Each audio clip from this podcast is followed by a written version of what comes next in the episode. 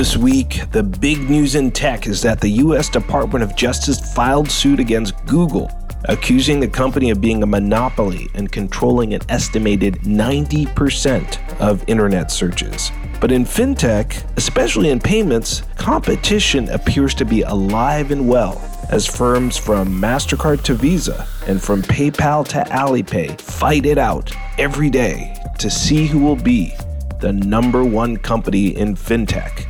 And guess what will determine the winner? Innovation.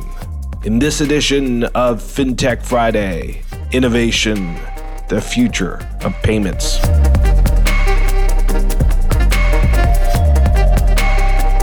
I'm Silvio Tavares here in San Francisco on October 23rd, and this is FinTech Friday, brought to you by CardLinx. It's great to be with you. 90%, that's what the U.S. Department of Justice says is the proportion of internet searches controlled by Google. As you heard on this program several weeks ago, the US government has been planning for some time to file suit against the search giant based on the allegation that Google has been abusing its dominant market positioning and stifling both innovation and competition. This week, it finally happened. But in the fintech and payments industry, things are very, very different. There's fierce and very intense competition for leadership in the industry. And that competition has led to unprecedented innovation as companies vie to remain the top choice for consumers and merchants. Outside of China, just two companies control an estimated 90% of the card payments around the world. Those two companies are Visa and MasterCard. And MasterCard in particular has been pulling ahead in the innovation category. Last year, it staged a coup when Apple selected MasterCard as the payment network for its new and hugely successful Apple credit card. And in June of this year, MasterCard scored again, launching the new Samsung Pay credit card on the MasterCard network. And that's the good thing about competition. It breeds innovation and more choices for both consumers and merchants. 2020 has been a showcase for that kind of innovation. And 2021 is already positioned to be potentially the biggest year in fintech innovation for some time. Today on the show, we speak with Kirsty Rankin, Senior Vice President with MasterCard. She's an expert and a leading technologist with a company based in Purchase, New York. Before she joined MasterCard, she was the CEO of Pinpoint, a leading loyalty payments company based in Sydney, Australia. We'll discuss the key developments for payments in 2020 and what to expect next for 2021. Good morning, Kirsty. How are you? I'm doing really well, thanks, Silvio. How about you? I'm doing great. It is a sunny, beautiful day here in San Francisco. And Kirsty, where are you today? I am sitting in MasterCard headquarters in Purchase, New York. So you've got a lot of global experience in payments and loyalty. And from your vantage point, also at one of the world's largest payment companies, you're seeing a lot of the changes in payments over 2020. And two big things changed in 2020. One, obviously, was the rise of e commerce as many merchants had to close their physical stores. And the other thing that happened is we had this surge in contactless payments and mobile wallets as people were searching for new, cleaner ways to pay. How do you think those trends are going to impact next year, 2021? Well, Silvio, no touch is definitely the new high touch.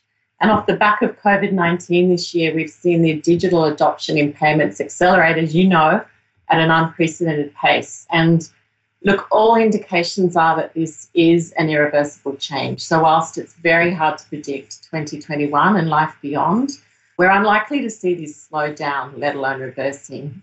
And what's really interesting is that we're seeing this trend play out with the less digitally savvy, including older age groups who are more worried about their health and safety. The other big change afoot, Silvio, is the expansion of digital and wallet solutions beyond just payments. Fully integrated, value added services, if you will, like digital IDs, loyalty capabilities, including managing your points, and the ability to use your points to seamlessly pay for goods the way you can with MasterCard's Pay with Rewards.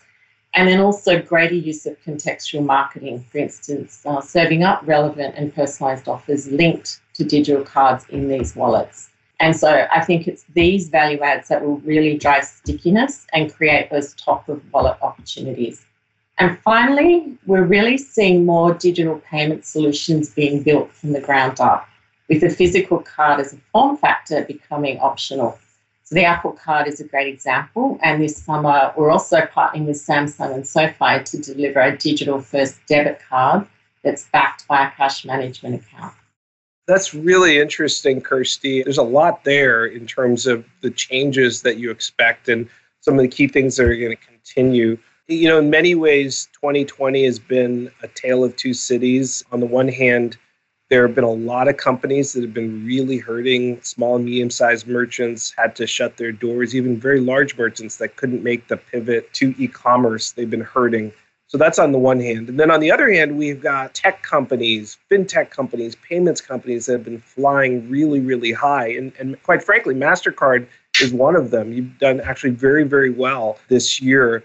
How is MasterCard actually helping the companies on the other end that aren't doing well, merchants and consumers that were impacted by COVID 19?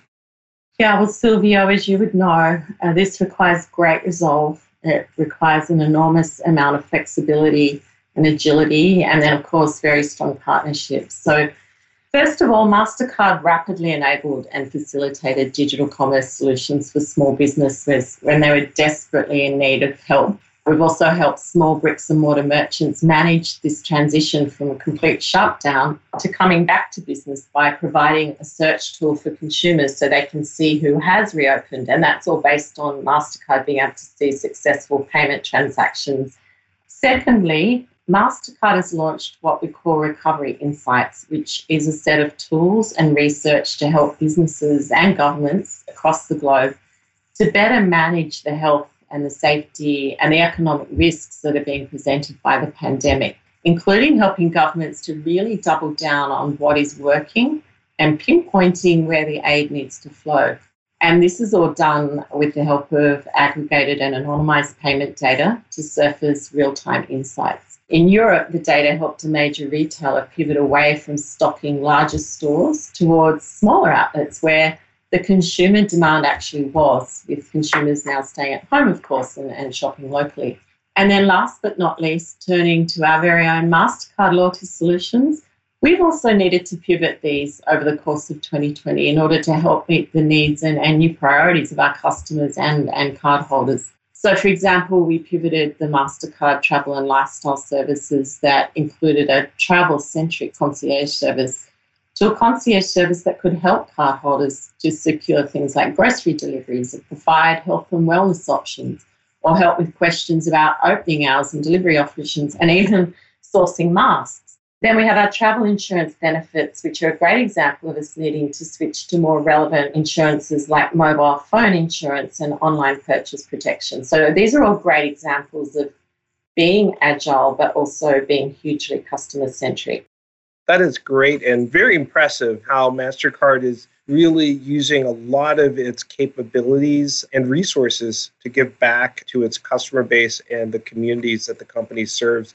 Great example of ESG in action. One thing that's really changed is how consumers pay and and you know merchants in particular really focused on how do they drive loyalty to their merchant brand banks are really focused on how can they drive loyalty to their card or payment product. Yet, in a world where so many things are changing and we're all doing things in different ways, loyalty is actually pretty hard to keep from a customer perspective.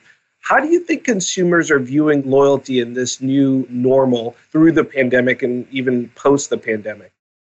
During the pandemic, we've seen consumer attitudes and behaviours and even purchasing habits rapidly changing in sometimes very unpredictable ways. And as I just highlighted, this necessitates a new level of agility and flexibility from businesses.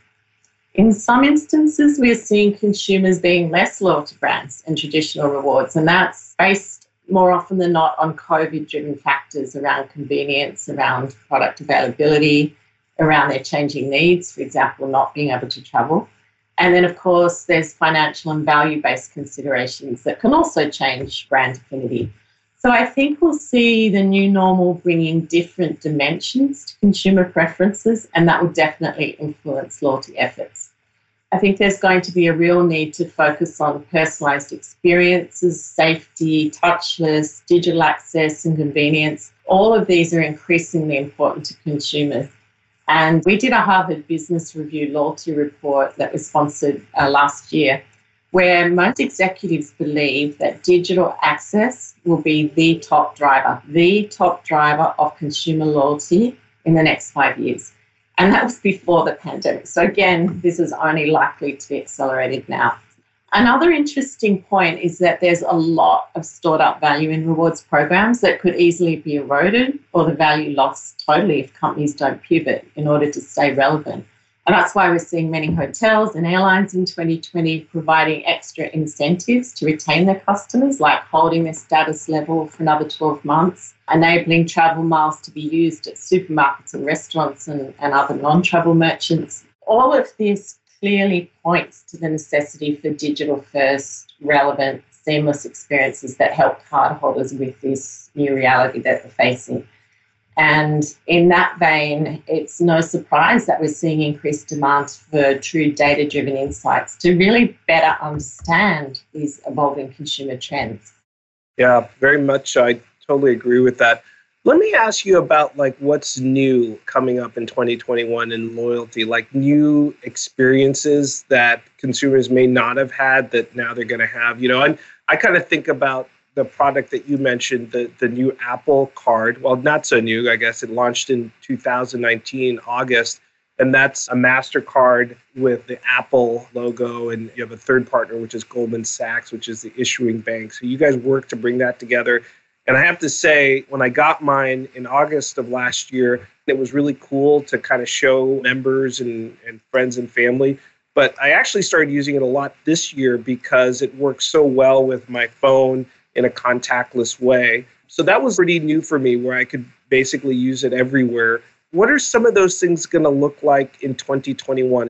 Yeah, so I think what we're going to see is many brands needing to be much more flexible and creative. So we've spoken about the rise of digital trends in in the e-commerce and contactless space, and both of these are aspects of the cardholder experience that everyone should be thinking about moving forward and be fully across the changes. I think too we're going to see differences in the way that cardholders can actually both earn and burn their points. We've already mentioned changing the way that cardholders, for instance, can use their airline miles to pay at restaurants and retailers. American Airlines, for instance, is making it easier for passengers to get elite status by granting one mile towards million miler status for every dollar spent on eligible AAdvantage credit cards between May and December this year, for instance. And I think we'll see more creative ways that companies are going to deal with this.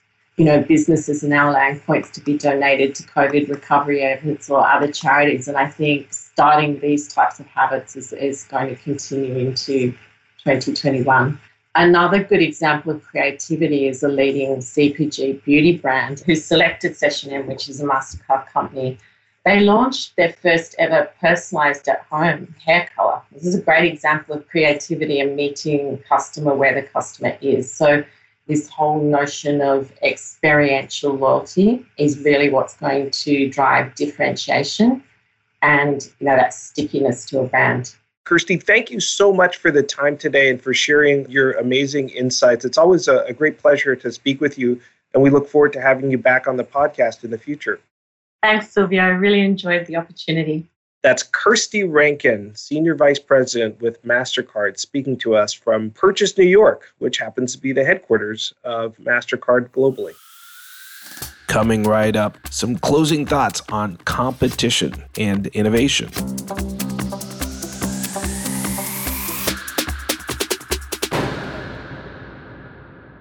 I happen to be a huge sports fan. I, I, play pretty much every sport that I can soccer, squash, tennis, basketball, you name it, I play it. Now, I'm not very good at any of them, but I really enjoy all of them. And the one thing that every athlete knows is that whenever you step onto the court or on the field, the main thing you hope for is a good opponent. The reason for that is simple a good opponent brings out the best in you, it makes you perform better. And in a funny way, it's the same thing in business. The more competition there is, the better the industry becomes. For fintech and payments, the flood of new market entrants has meant that the collective innovation of the industry has increased dramatically in the last decade. That's one reason we're now in a golden age of fintech innovation as both incumbent companies and new innovators develop great new digital products that deliver both value for consumers and merchants. So, my friends, you heard it here first. Things are going to keep getting better and better in fintech. For FinTech Friday from the CardLinx Association, take care of yourself and take care of each other.